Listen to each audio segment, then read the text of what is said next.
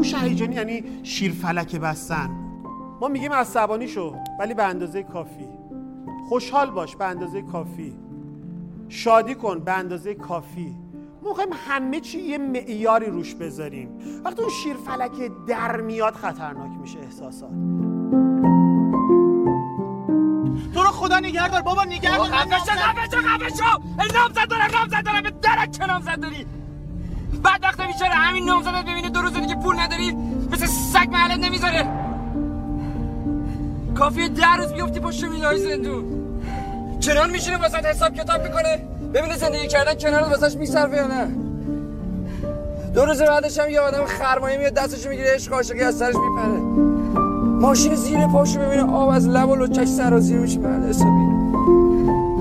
همه چی رو یادش میره همه چی. دیدید اینا که عاشق شیدایی میشن؟ وقتی به هم می‌خوره رابطهشون چی میگه همشون؟ همشون یه جمله معروف دارن.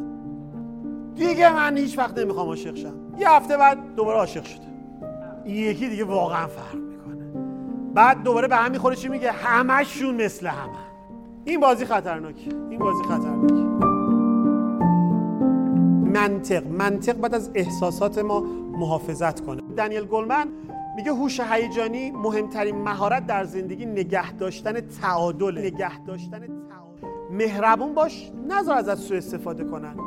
اینکه بگی من قلبم من سنگه یه استعاره اشتباه غیر واقعیه ما آدما چه بخوایم چه نخوایم 95 درصد تصمیماتمون احساسیه. این میشه هوش هیجانی. یعنی احساسات ما در قالب یک منطق داره استفاده میشه. جالبه که آقای دنیل گلمن خودش اعتقاد داره ابو علی سینا اولین کسی بوده که تو تاریخ در مورد هوش هیجانی صحبت کرده. جمله معروف ابو علی سینا که تو کتاب دنیل گلمن هم هست میگه هیچ وقت بیش از حد عاشق نباش. هیچ وقت بیش از حد اعتماد نکن. بیش از حد محبت نکن. چون همین پیش از حد به تو بیش از حد آسیب میرسونه.